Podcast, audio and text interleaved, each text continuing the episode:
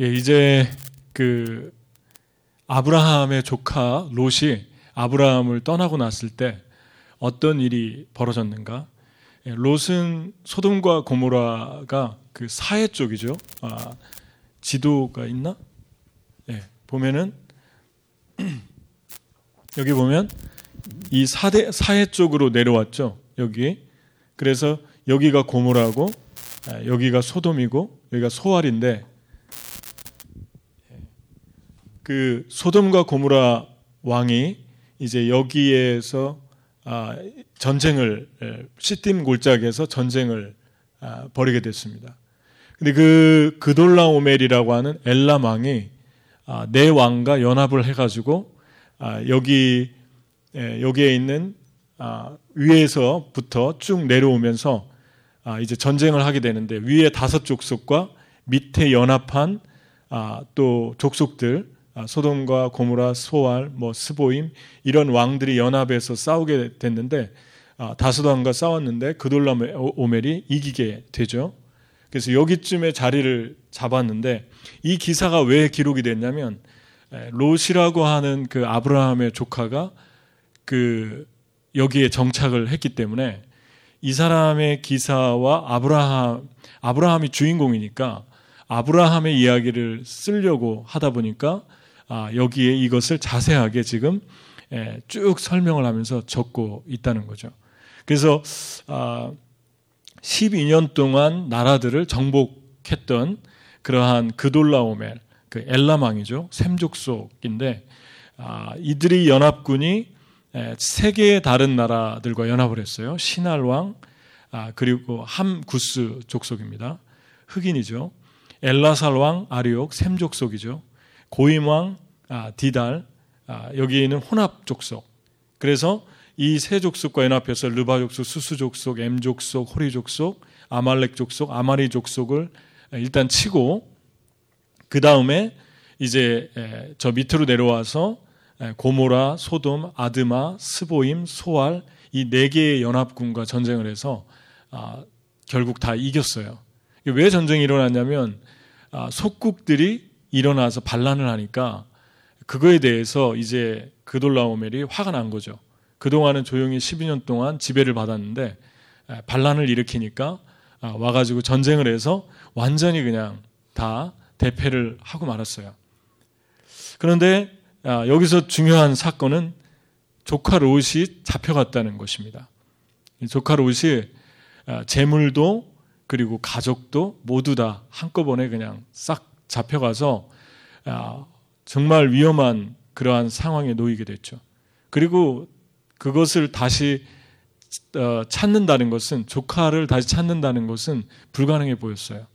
왜냐하면 이런 어, 대단한 나라들이 연합을 해도 이기지 못했는데 어떻게 아브라함이 이 이름도 없었던 어, 잘 알려지지도 않았던 이 아브라함이 318명이라고 하면 지금 이 사람들의 군인의 숫자가 안 나와 있는데 이 왕들이 아, 이 네 개의 왕 그돌라오메를 중심으로 네 개의 연합국이 아주 강한 족속인데 이 사람들의 군사를 아, 어떻게 당할 수 있겠어요? 몇백 명 가지고 아, 다섯 족속을 치고 또 이들의 네 족속을 치고 아, 그렇게 일곱 족속 거의를 아, 다 전멸시킨 왕인데 이들을 쫓아가서 잃어버린 것을 찾는다는 것은 거의 불가능한 아주 상상할 수도 없는 그런 일이죠. 그런데 놀랍게도 아브라함이 318명을 훈련시킨 그 군대를 데려가서 자, 기 집에 있었던 그 종들이죠.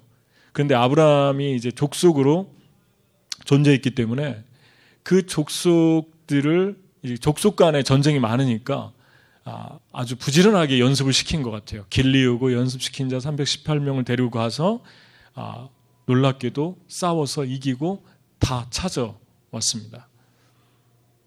이것은 초자연적인 하나님의 은혜였음을 아, 바로 네, 멜기세덱이라고 하는 살레망이 나와서 아, 얘기를 했죠. 너로 승리케 하신 내 대적을 내 손에 붙인 하나님을 찬양해라. 예, 그러면서 하나님의 은혜로 네가 아, 롯을 구원했다 그런 말을 하게 됩니다. 근데 아, 이 아, 멜기세덱이나 또 살레망 멜기세덱이나 또 소도망의 제의가 들어오는데 그거에 대해서는 다음에 살펴보기로 하고 오늘 말씀을 우리가 보고 싶은 것은 아, 롯의 삶입니다. 그러니까 롯이 소돔이라고 하는 그 땅이 폐역한 땅, 악한 땅, 여호와 보시기에 악했다라고 하는 그러한 문란하고 폐역하고 악한 땅이었는데 욕심 때문에 탐욕 때문에 그 땅을 선택했죠. 그런데 그 땅에 얼마 안 있어서 전쟁에 휘말리게 되고 완전히 그냥 놋까지 잃었던 것들을 그동안 힘써서 애써서 가졌던 것들을 그냥 한순간에 다 잃어버린 사건. 이것을 지금 우리가 아, 주목을 해야 된다는 것입니다. 여러분과 제가 아, 탐욕을 선택하면 유혹을 따라가면 지금 당장 코앞에는 좋아 보이는데 아, 죄는 항상 달콤하잖아요. 탐욕은. 그런데 시간이 지나면 한 순간에 무너진다는 거죠. 예수님께서 반석 위에 집을 세워라. 모래 위에 세우지 말아라. 너희가 홍, 어, 홍수가 나고 비바람이 치면 한순간에 무너진다. 근데 그 무너짐이 심하게 될 것이다. 그러니까 제발 모래 위에 세우지 마라. 예수님 위에, 믿음 위에, 말씀 위에, 성령 위에 세우라. 그렇게 우리에게 말씀을 하셨어요. 그러니까 여러분, 지금 당장 내가 어떤 죄를 짓고 탐욕을 쫓아가는데 아무 일이 일어나지 않는다고 해서 안심하지 말라는 것입니다. 그것이 한순간에, 어느 순간에 그냥 그 무너지는 순간에 번쩍하면서 무너진다는 것입니다. 그러니까 하나님께서 이 롯을 두 번이나 구해줬잖아요. 이게 첫 번째고, 그러면은 여러분 같으면 어떻게 하겠어요? 아우, 죽을 뻔했네. 하고 떠났겠죠. 빨리 이사 가자. 다른, 다른, 다른 동네로 이사 가자. 다른 주로 이사 가자. 그런데 놀랍게 롯이 그 땅을 떠나지 않아요. 그 땅에서 계속 삽니다. 아브라함의 그 은혜로 하나님의 은혜로 기적같이 재물도 가족도 다 고스란히 하나님의 살려주셨어요. 아브라함 때문에. 근데 그 땅에 있다가 나중에 천사가 와서 두 번째 유황불로 심판을 하는데 그 땅에서 어떻게 했습니까? 그 땅에서 결국은 또 구원을 받는데 그 성을 칠 때, 그 성을 칠 때 아브라함을 생각하사 롯을 구해냈더라. 성경이 그렇게 말씀을 하고 있죠. 아브라함을 생각해서 롯을 구원해냈더라. 그래서 롯을 구원해냈는데 그, 그 롯이 첫 번째 이 전쟁에 휘말렸을 때 모든 걸 잃어버리고 생명의 위협까지 느끼고 모든 것들이 다 파괴되기 직전에 구해줬으면 떠났어야 되는데 거기에 또 있어서 두 번째 어떻게 됐습니까? 아내가 소금 기둥이 됐고 딸 둘이 아버지와 함께 폐륜을 저질러서 암몬 족속, 지금의 요르단이죠. 그리고 모압 족속을 탄생하게 돼요. 결국은 무엇을 의미하죠? 결국은 아, 아내도 죽고 딸들도 타락하고 그러면 롯의 의미가 삶의 의미가 어떤 게 기쁘겠어요? 그, 그 롯이 그 쾌락의 땅에 있었지만 그가 많은 돈을 벌었을 수도 있고 많은 소유를 가진 사람 같아요. 그런데 그것이 이 사람한테 무슨 의미가 있고 무슨 기쁨을 주었겠습니까? 가장 소중했던 사람들을 다 잃어버렸는데. 그래서 그런데 놀랍게도 지난번에도 얘기했지만, 예, 지난번에도 얘기했지만 그 노세 대해서 놀랍게도 베드로우서 2장 7절에서 8절을 보면 되게 긍정적으로 써놨어요. 한번 읽어볼까요, 같이? 자, 시작. 무법한 자들의 음란한 행실로 말미암아 고통당하는 의로운 옷을 건지셨으니 이는 이 의인이 그들 중에 거하여 날마다 저 불법한 행실을 보고 들으므로 그 의로운 심령이 상함이라. 롯을 의로운 사람이라고 하죠. 그 의로운 사람이 무법한 자들의 음란한 행실을 날마다 보고 들으므로 그 심령이 상했다. 그러니까 이 말이 무슨 말이죠? 롯이 의로웠다는 거죠. 롯이 경건했다는 거죠. 그런데 한 가지, 왜 그 땅을 떠나지 않았을까? 그러니까 그 땅을 떠나지 않으니까 아니면 그 땅을 바꾸던가 그걸 못하니까 의로운 심령이 상함이라 그랬어요. 상함이라라는 말은 헬라어로 바사니조라는 말인데 정신적으로 육체적으로 큰 압박을 받고 살았다는 것입니다. 그러면서도 그 땅을 떠나지 못하고 그 땅에서 계속해서 있다가 아내 잃고 자녀들도 잃은 거죠. 그 땅의 문화에 폐역한 문화에 물들어서 결국은 아, 버지까지 아, 죄를 짓게 하는 그러한 엄청난 아, 재앙을 재난을 노시 받게 됩니다. 이것을 통해서 우리가 지금 한 가지 묵상해 볼 만한 것은 아, 영적으로 참 경건한데 아, 믿음의 회색지대에 살고 있는 크리스찬들이 있을 수 있다는 것입니다. 그러니까 중간지대라는 거죠. 중간지대. 그러니까 아, 그 바다도 아니고 육지도 아니고 중간에 갯벌 같은 곳. 갯벌 같은 곳에서 만 같은 데서 뭐 강도 아니고 바다도 아니고 그 만 갯벌 같은 곳에서 중간에 회색 지대에서 계속해서 살살수 있다. 경건한데 거룩한데 혼자만 거룩하지 아무런 영향력도 주지 못하고 영향력을 주면서 바꾸지 못하면서 그 자리를 떠나지도 않고 그러한 중간에 경건의 회색 지대에 있었던 사람의 모형이 바로 아 누구라고요? 바로 롯이었다는 것입니다. 여러분은 어디에 있습니까? 이것은 결국 무엇을 말합니까? 어? 중간 지대에 있다. 누가 볼펜 있나요? 제가 아, 볼펜을 갖고 다니는데 예, 펜이 하나 있으면 제가 영적 전쟁 강의할 때 몽골 팀에 강의할 때 제가 잠깐 아, 비유를 들었는데 예, 예, 감사합니다. 자, 이거를 보십시오. 이것을 세울 수 없잖아요. 이거를 우리가 백날 이렇게 세운다고 해야 세울 수 없잖아요. 이게 넘어지잖아요. 이게 넘어지잖아요. 그럼 어떻게 됩니까? 누군가가 이걸 붙잡아야지 쓸 수 있죠. 하나님이 우리를 붙들고 있기 때문에 서 있는데 우리는 어떻게 생각을 하냐면 내가 혼자 서 있는데 하나님이 나를 손을 얹어줘서 붙들어주면 고맙고 안 붙들어줘도 thank you 이런 식으로 생각할 때가 되게 많습니다. 이게 믿음의 회색지대예요. 그러니까 하나님이 붙들어 주니까 내가 지금 존재하고 내가 지금 이 자리에 와 있고 예배하고 믿음으로 살려고 그러고 우리의 삶의 순간 순간들이 힘들고 어렵고 유혹도 많고 그런데도 우리가 넘어지지 않고 서 있어요. 주님의 은혜를 사모하고. 근데 우리는 생각하기를 나는 혼자 서 있어요. 어, 이게 섰네? 어, 이게 쓰면 안 되는데. 이거 뭐 얼마나 가겠습니까? 이거 이봐요. 이봐요. 얼마 안 가요. 이거 계속 못 서 있어요. 이거. 그죠? 이거 치면 떨어지잖아요. 이걸 가만 놔두겠어요? 이거 치지 누가? 예. 마귀가 치고 환란이 오고 시련이 오죠. 그런데 이걸 붙들고 있잖아요. 붙들고 있으니까 우리가 서 있을 수 있는데 우리는 생각하기를 내가 서 있는데 내가 이렇게 잘 서 있어요, 주님. 이것 보세요, 여러분들. 제가 잘 서 있는데, 예? 서 있는데, 주님이 여기다 손 조금 얹어주면 더 고맙고, 이런 식으로 생각할 때가 많습니다. 그러니까, 어떻게 주님을 따릅니까? 회색지대에 있어요. 주님이 그랬죠. 내가 뜨겁지도 아니하고 차지도 아니하면 내가 너를 토해낼 것이다. 뜨겁거나 차거나 둘 중에 하나 해라.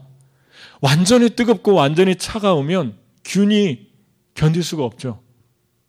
그래서 몽골 가면은 너무 추우니까 감기 잘 안 걸려요. 감기 걸렸던 어, 한국의 우리 간사 하나가 1회 때인가요? 갔는데 감기가 지독히 걸려가지고 한 달 넘게 고생을 했는데 몽골에 오자마자 나왔어요. 감기가 존재를 못해요. 견뎌낼 수가 없어요. 너무 추우니까. 그리고 너무 뜨거우면 또 균이 살아날 수가 없어요. 그러니까 뜨거운 거나 차가운 것은 똑같은 말이에요. 열정이에요. 뜨거운 거나 차가운 것은 열정이에요. 회색지대가 아니에요. 근데 미지근하면 거기 균이 서식하기 시작해요. 거기서 내가 너를 토해낼 것이다. 예수님이 이 말을 하셨다면 우리가 좀 심각하게 좀 생각해야 되잖아요. 혼자는 경건한데 영향을 줘서 삶을 바꾸지도 않고 그렇다고 해서 그 자리를 떠나지도 않고 계속해서 그냥 미적지근한 상태로 있는 거죠. 그럼 뜨거움과 미지근함의 차이가 뭘까? 회색지대의 특징이 뭘까? 미지근한 걸 회색 지대라고 중간 지대라고 치면 아, 이 사람들은 첫 번째 미지근한 것은 경건하지만 다른 사람들에게 영향을 주지 못하고 영향을 받고 삽니다. 여러분 예수님께서 칭찬하고 예수님을 만나고 예수님으로부터 축복을 받은 복음서를 보십시오.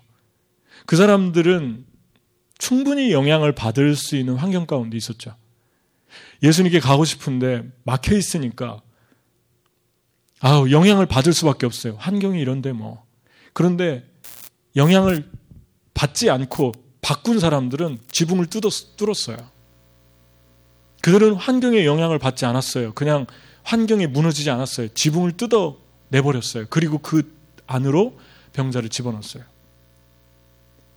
병자들이 거린들이 앞을 못 보면서 예수님께 부르짖으면서 나가니까 주변에 있는 사람들이 조용히 하라고 하잖아요. 좀 조용히 해라. 감히 예수님 앞에서 이렇게 떠드냐고. 그들이 더 큰 소리로 부르짖잖아요. 영향받지 않았어요, 사람들에게. 다수에게. 그 두 명이 수천 명이 있는데도 불구하고 그 두 명이 수천 명에게 영향받지 않았어요. 제일 극적인 사람 중에 하나는 누가복음 8장입니까? 그 동네 소문난 죄인인데 그 소문난 죄인 여자가 예수님께 와서 예수님에게 눈물로 발을 씻기면서 향유를 붓고 발을 씻기면서 어, 한마디도 안 하고 예수님 앞에 경배드려. 오늘, 오늘 찬양한 것처럼 그 주발 앞에 엎드려서 하나님께 나갔던 그 여인이 있어요. 그런데 그, 여, 그 여인이 그렇게 예수님의 발을 머리카락으로 씻기니까 옆에 있던 초대한 사람이 그랬잖아요. 속으로. 아유, 저 여자가 어떤 여잔데 저 여자가 드리는 걸 받고 있나? 그러면 그 모습들이 속으로 그랬어도 다 흘러나왔을 거 아닙니까? 모든 거기에 앉아있는 사람과 동네 사람들이 그 여인을 다 바라보면서 그런 눈빛으로 바라봤을 거예요. 그것을 이미 그 여인은 그 집에 들어가면은 특히 여자가 그렇게 들어가는 들어가서 남자 옆에 서서 그렇게 하는 것 자체가 용납이 안 되는 문화인데 그거를 다 알고도 들어간 거예요. 영향을 받을 수밖에 없는 위치에 있었는데 전혀 개의치 않고 들어가는 것을 봅니다. 여러분 그런데 롯은 어땠습니까? 롯은 혼자는 경건했는데 아내도 아내가 소돔을 그리워하다가 뒤를 바라보다가 소금 기둥이 되잖아요. 자녀, 딸들 죽도록 키워놨는데 그 딸들이 죄악에 물들어서 타락하잖아요. 그러니까 혼자는 경건했는데 아무런 영향을 주지 못했던 믿음의 회색지대, 뜨겁지도 않고 차지도 않은 미지근한 회색지대에 머물러 있었다. 여러분 어떻습니까? 저는 여러분이 주님 앞에 그렇게 나가면 좋겠어요. 처음에 믿음이 약하고 어린 시절에는 영향을 받지만 영향을 주고 바꾸고 아닌 거에 대해서 노하고 분별하고 어느 때까지 그 회색지대 갯벌 같은 곳에서 계속 머물면서 뒹굴 수밖에 없는 그런 삶을 살겠습니까, 우리가? 다른 사람 다 예배하지 않아도 나는 예배할 것이고, 다른 사람이 주의를 안 지켜도 나는 주의를 지킬 것이고, 다른 사람 성경하면 내가 성경하고, 다른 사람이 예배하면 나도 예배하고, 다른 사람이 헌신하면 나도 헌신하고, 안 하면 나도 안 하고, 언제까지 이런 갓난하기, 언제까지 이런 믿음의 회색지대를 서성거리면서 우리가 살아야만 하는 것입니까? 다른 사람 불평하면 같이 불평하고 언제까지 조종당하는 것입니까? 언제까지 마귀에게 더 속을 것입니까? 그런데 정반대의 사람들이 있죠. 정말 사람들을 바꾸고 사람들에게 선한 영향을 흘려보내고 그들이 은혜 받게 해주고 그리고 하나님께 더 가까이 가게 해주고 기도하게 해주고 얼마나 멋있는지 몰라요. 얼마나 멋있습니까, 여러분? 다른 사람이 다 안 가도 내 친한 친구가 안 가도 그 전에는 친한 친구가 선교 가야지 따라갔는데 안 가도 나 혼자라도 나는 가겠습니다. 하나님 앞에 좀 그렇게 살아가는 삶, 나는 멋있는 삶 같아요. 저도 또한 그런 삶을 살고 싶고, 다른 사람이 다 할 수 있고, 다른 사람이 다 하는 길, 가는 길이 아니라 안 가는 길, 어려운 길. 그게 바로 뜨거운 영향을 주는 삶의 모습임을 보게 됩니다. 두 번째 미지근한 삶은 날마다 저 불법한 행실을 보고 들으므로 난참 이해가 안 가요. 왜 날마다 그걸 보고 왜 그걸 들었을까? 그 뻔한 건데 왜 날마다 그걸 보고 들었을까? 그걸 어떻게 보고 들었을까? 소돔과 고모라 성의 그 동성연애와 소돔과 고모라 성의 그 폐역과 강포와 폭력을 왜 맨날 그런 걸 보고 들었을까? 롯이 왜 그거를 한 번 봐도 보기 힘든데 왜 떠나지 않았을까? 여러분 저는 텔레비전에서 UFC라고 UF 뭐죠? 그 격투기 하는 거 있잖아요. UFC라고 치고받는 거 눈 뜨고 못 보겠어요. 단 10초도. 너무 악하고 너무 무서워서 쳐다볼 수가 없어요. 도저히 바라볼 수가 없어요. 제가 눈 뜨고. 어떻게 우리가 그런데 그거보다 더한 시대였어요. 소돔과 고모라가 맨날 서로 죽이고 싸우고 그러한 강포가 충만했던 땅인데 그것을 보면서 아, 내 자식들이 저런 것들을 보면 내 자녀들이 내 아내가 저런 음란한 것을 보면 어떻게 될까? 영혼이 파괴되겠구나. 그럼 대책을 세워야 되지 않습니까? 그 땅을 바꾸든지 떠나든지. 여러분도 그런 장면 못 보잖아요. 여러분도 악하고 음란한 장면 계속 보라면 어떻게 봅니까? 그거를. 디스커스팅에서 볼 수가 없잖아요. 우리 안에 있는 성령이 견디질 못하잖아요. 봤다고 하더라도 어떻게 봤다고 하더라도 바로 우리가 눈을 씻고 마음을 씻고 회개하잖아요. 그것이 바로 뜨거운 사람들의 삶인 것입니다. 뜨거운 사람들은 바꾸던가 떠나던가 둘 중에 하나를 합니다. 그런데 미지근하면 혼자 경건을 고집하면서 다른 사람들이 다 죽어나가도 그 자리에 있는 거예요. 이것이 폐역입니다. 여러분, 세 번째 보면은 맨날 의로운 심령이 상했다 그러잖아요. 상처를 주는 것도 죄예요. 상처를 주는 것도. 그런데 상처를 계속 받고 쉽게 상처받고 아파하는 것도 죄입니다. 왜냐하면 내가 상처를 받았다는 것은 상처를 주는 사람하고 똑같다라고 하는 비례하는 그러한 위치에 있는 것을 여러분이 기억하셔야 됩니다. 여러분, 한국의 우리 대통령이 제가 볼 때는 이런 것 같아요. 부모가 없잖아요. 여자고, 혼자고.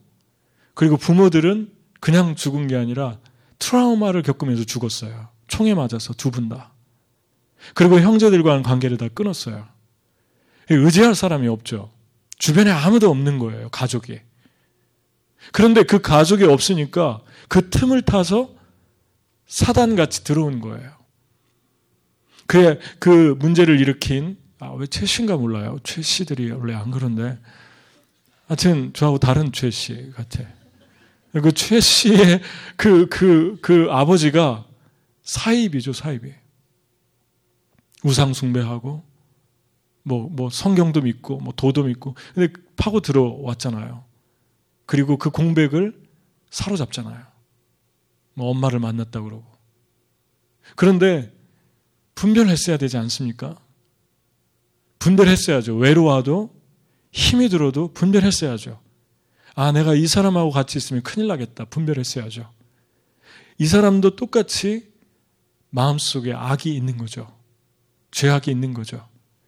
그래서 계속해서 상처받으면서도 함께 머물고 있는 거예요. 그 자리에. 영혼이 계속 상하고 있는데 그걸 느끼지 못하는 거예요.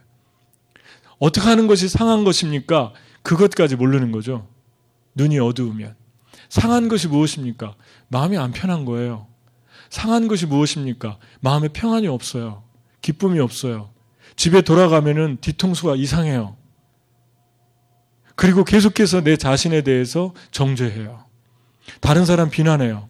상하고 있는 거죠. 그러면 분별해서 아, 내가 이 사람하고 가까이 하면 안 되겠구나. 내 영혼이 그 사람을 바꾸던가 좀 멀리하고 경건한 사람을 만나든가 선택해야겠구나. 그걸 결정해야 되는데 결정 못하니까 오늘의 이 고통이 온 전 국민에게 임하는 것을 보게 됩니다. 우리 개인 마찬가지입니다.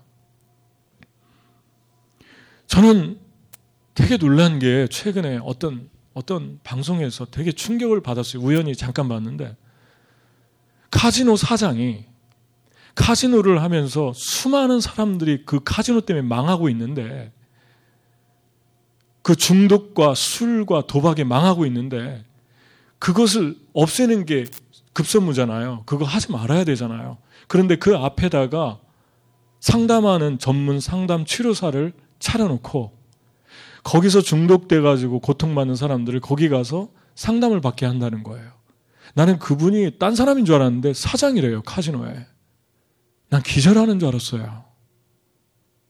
여러분, 어떻게 우리가 눈이 멀면, 영적으로 눈이 멀면, 어떻게 우리가 분별하지 못하면서 어떤 일을 하고 있는가도 모르는 그런 생애를 우리가 살 수 있다는 것을 기억해 하셔야 돼요. 아닌 것은 아닌 거예요. 하나님께서 아니다라고 하면 아닐 거예요. 아, 이것은 맞다라고 하면 맞는 거예요. 발람이 발락의 사주를 받아서 모압 왕이 이스라엘을 무너뜨리려고 저주하라고 그러니까 발람이 어떻게 했습니까? 못 합니다. 저 백성 건드렸다면 큰일 납니다. 아니야, 할 수 있어. 돈을 듬뿍 싸들고 와서 제의했어요. 발람이 하나님께 물어봤어요. 절대로 저주하지 마라. 그 다음날 얘기했어요. 절대로 안 된답니다. 그런데 또 돈을 더 많이 싸가지고 왔어요. 그런데 그때 또 어떻게 합니까? 하나님께 한번 물어볼게요. 그때 뭐라고 합니까? 하나님께서 가라 그러잖아요. 왜 조금 전에 며칠 전에는 하나님 절대 안 된다고 그랬는데 왜 두 번째는 가라 그랬을까요? 그게 하나님 성품 중에 하나예요. 하나님 분명히 말씀했는데 자꾸 말 안 들으면은 가라 그래요. 왜냐하면 심판하시려고. 하나님이 기뻐하지 않는 땅으로 가려고 할 때 하나님이 막으시고 그 결국은 당나귀를 통해서 말을 하잖아요. 나귀가. 몇 번이나 내가 너를 살려고 했는데 왜 나를 때리느냐. 나귀가 다른 길로 가니까 천사가 칼을 들고 죽이려고 하니까 저주하러 가는 길에 당나귀가 뛰었어요. 당나귀를 때렸어요. 이놈의 당나귀 그러니까 당나귀가 얘기하잖아. 하나님이 입을 열었잖아. 내가 당신을 살리려고 했는데 왜 나를 때리느냐? 하나님은 우리의 삶에서 가지 말라고 다른 길 잘못된 길 가지 말라고 계속 하시다가 말 안 듣잖아요. 그러면 그냥 놔두세요. 저희의 정력대로 내버려 두사 그게 진짜 무서운 거예요. 정말 책망받고 매 맞고 혼나고 되게 좋은 것입니다. 소망이 있는 것이에요. 여러분, 여러분의 삶의 회색지대가 있을 때 그 회색지대는 여러분의 영혼을 계속 파괴합니다. 하나님이 원하는 지대는요, 큰 기쁨이 있어요. 하나님이 원하는 지대는 큰 사랑이 있어요. 하나님이 원하는 지대 안에는 큰 서로 섬기고 사랑하는 하나됨이 있어요. 위로가 있어요. 격려가 있어요. 그게 하나님이 원하시는 땅에 머무를 때 주어지는 하늘의 유산입니다. 그런데 하나님이 원치 않는 땅에는 계속 마음이 상하는 일들이 일어납니다. 그것들을 분별하는 것이 뜨거움입니다. 뜨거움. 하나님이 아니다 그러면 그냥 칼같이 끊는 거예요. 하나님 도와주십시오. 제가 버리고 가겠습니다. 손에 몇 천만 원, 몇 백만 원 그거 아무것도 아니에요. 수십억 괜찮아요. 팔을 끊어버려라 그러잖아요. 너가 살기 원하면 끊어버려라. 수십억, 수백억 가지고 지옥 가는 것보다 낫다. 주님이 말씀합니다. 뜨거움은 뜨거움은 무엇입니까? 결단하는 거예요. 하나님이 원하는 지대에 있기로 작정하는 거예요. 네 번째 보면은 내가 가엾음과 가난함, 눈먼 것과 벌거벗은 것을 알지 못한다. 내가 나를 부자라 하여 부족한 것이 없다나 내 곤고한 것과 가련한 것과 가난한 것과 눈먼 것과 벌거벗은 것을 알지 못하는도다. 계시록 3장 17절. 뜨거움은 영적으로 자만하지 않는 거예요. 여기 라우디아 교의 특징이 뭐죠? 나는 부자다. 어? 나는 공고하지 않다. 나는 가난하지 않다. 그게 바로 미직지근한 라우디아의 상태였어요. 여러분, 롯은 부자였죠. 가진 것도 많이 뺏기고, 어? 다 뺏기고, 납치당하고 그랬잖아요. 그런데 결국 롯은 가난했어요. 그런데 그 가난함을 보지 못하니까 그 자리에 계속 뭉개고 앉아 있었던 거죠. 여러분은, 여러분이 스스로 완벽하다고 생각합니까? 여러분이 영적인 은혜를 많이 받았다고 생각하십니까? 여러분은 은혜 체험들을 많이 했다고 생각하십니까? 여러분 은사 체험들을 많이 해서 나는 다 해봤다고 생각하십니까? 아니면 주님 나는 모릅니다. 나는 정말 주님을 모릅니다. 주님 내가 갈급합니다. 내가 갈망합니다. 그런 마음을 가지고 있습니까? 바울이 답답해서 그랬잖아요. 내가 너희보다 방언 더 많이 하고, 내가 너희보다 예언하고, 내가 너희보다 체험도 더 많이 하고 3층층까지 갔다 왔다. 거기서 말할 수 없는 것을 듣고 볼 수 없는 것을 보고 하나님을 체험하고 천국까지 갔다 왔다. 그러나 나는 나 약한 것을 자랑한다. 내 안에 가시가 있다. 병이 있는데 하나님께 세 번 구했는데 하나님이 나에게 은혜라고 하더라. 바울이 지금 무슨 얘기를 하는 것입니까? 바울은 내가 이 고통 때문에 이 가시 때문에 계속해서 아무것도 아니라고 하는 것을 느끼고 또 느낀다. 그것이 내게 은혜다. 그걸 자랑하는 거예요. 하나님 앞에 진짜 은혜가 뜨거움이 무엇입니까? 하나님, 나는 부족합니다. 나는 약합니다. 하나님이 손만 얹어주 면 thank you, 안 얹어줘도 thank you. 그 정도가 아니라 주님이 나를 붙들어 주지 않으면 나는 그냥 쓰러집니다. 절대절명의 마음을 가지고 주를 바라보는 그 마음을 뜨거움이라고 합니다. 그렇지 않, 않고 내가 오래 교회 다니고 어려서부터 다니고 은혜 체험하고 그러한 안일한 마음으로 주님을 바라보는 것들을 믿음의 회색지대라고 그럽니다. 여러분도 은혜 체험 많이 했잖아요. 여러분도 하나님 체험 많이 했죠. 나름대로. 저도 많이 했어요. 방언 체험도 하고 예언 체험도 하고 투시 예, 그런 거 있잖아요. 마음을 읽는 거 예, 했나 안 했나 모르겠어요. 그런데 많은 체험들을 했어요. 스무 살에 열아홉 스무 살에 처음 주님 만나서 너무 많은 은사들을 경험하고 그런데 주님 진짜 모르겠어요. 그래서 성경을 더 사모하게 되고 성경을 더 갈급하게 되고 하나님 말씀 더 공부하게 되고 공부할수록 말씀을 볼수록 더 내가 모른다는 생각이 듭니다. 설교하면 할수록 발목도 안 찬 것 같아요. 에스겔이 보여준 그 환상에서 발목도 안 찬 것 같아요. 무릎은 고소하고 그런 가난한 마음이 뜨거움입니다. 다섯 번째로 뜨거움은 불로 연단한 금을 사라. 금은 믿음이죠. 그리고 불은 시련이죠. 사는 것은 무엇입니까? 대가 지불이죠. 그러니까 가만히 있지 말고 너의 믿음을 불처럼 불 속에서 연단받은 금처럼 견고하게 해줄 수 있는 그 장소, 그 사역에 네가 대가를 지불해라. 그렇게 주님이 말씀합니다. 그게 뜨거움입니다. 뜨거움은 어떻습니까? 주님, 내가 좀 더 연단받아야 될 것 같습니다. 주님, 내가 깨져야 될 것 같습니다. 주님, 내가 변화돼야 될 것 같습니다. 그러니까 어려운, 어려운 헌신 속으로 나 자신을 드리고 싶습니다. 내가 안주하지 않게 해 주십시오. 제가 얘기했죠. 오래전에 미국에 처음 와가지고 뉴욕에 처음 와서 DTS 하는데 DTS 학생들이 정말 문제였다고. 한 애는 엄마가 버리고 갔고 한 애는 캘리포니아에서 깽단 하다가 온 한 미국 자매였고 두 애는 별명이 와레버였고 전부 20대, 10대 초반에 그 아이들 데리고 선교 간다고 하니까 잠깐 와서 도와준 스태프가 있었는데 멀스십 탔던 한 미국 백인 할아버지셨는데 그 할아버지가 저희한테 뭐라고 했냐면 나는 한 몇 주 하고 가는데 내가 평생에 살면서 이렇게 망나니들은 처음 만났다고 그랬어요. 이렇게 말 안 듣는 망나니들은 처음이라고. 그래서 너네 어떻게 할래? 그랬어요. 저희한테. 이 아이들 데리고 어떻게 성교 갈래? 그것도 일주일이 아니에요. 10일이 아니에요. 거의 3개월을 같이 먹고 자고 해야 돼요.